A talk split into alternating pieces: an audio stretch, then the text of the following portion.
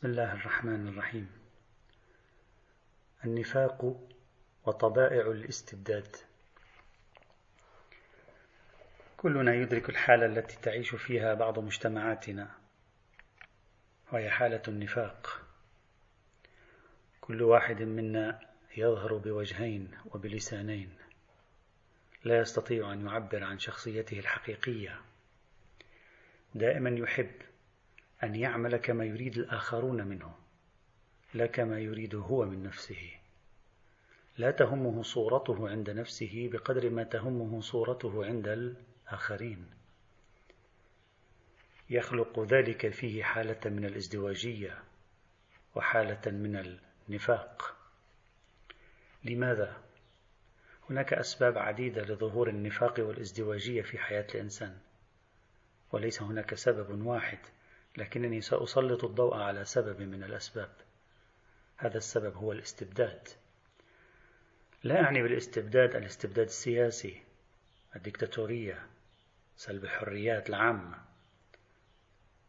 بل أعني أيضا إلى جانب الاستبداد السياسي الاستبداد في الأسرة في علاقة الرجل بزوجته أو العكس في علاقة الوالدين بأولادهم بأولادهما أو العكس.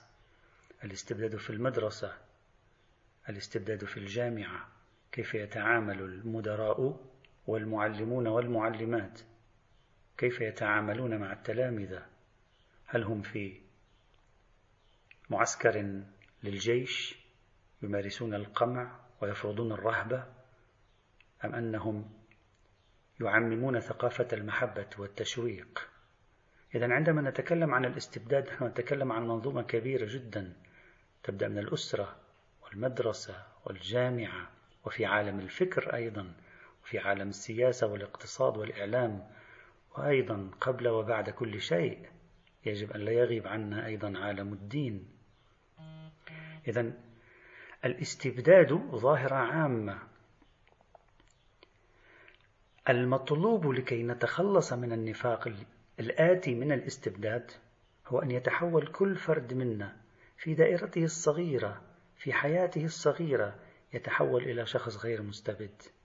كل واحد منا يتصور أن المستبد المستبدين هم الآخرون خاصة أهل السياسة.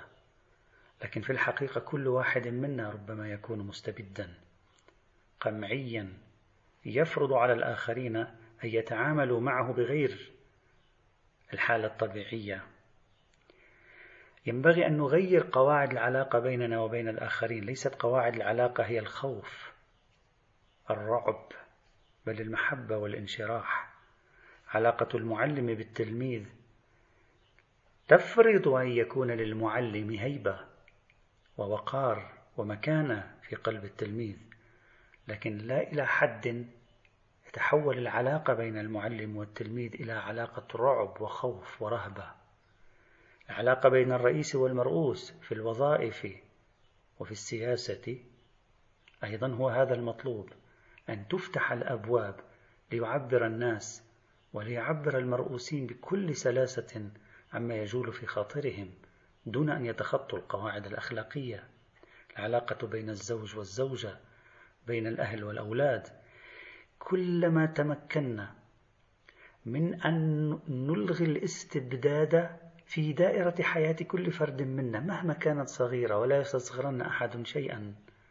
إذا نحن نخطو خطوة لتخليص أنفسنا وتخليص المجتمع من ظاهرة النفاق والازدواجية في كثير من الأحيان نحن نرى أننا نلعن الذين من فوقنا كيف أنهم يستبدون ولكننا في علاقتنا مع الذين من تحتنا نتقمص شخصياتهم.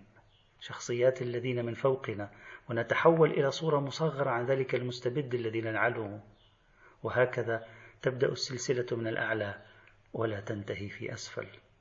والحمد لله رب العالمين.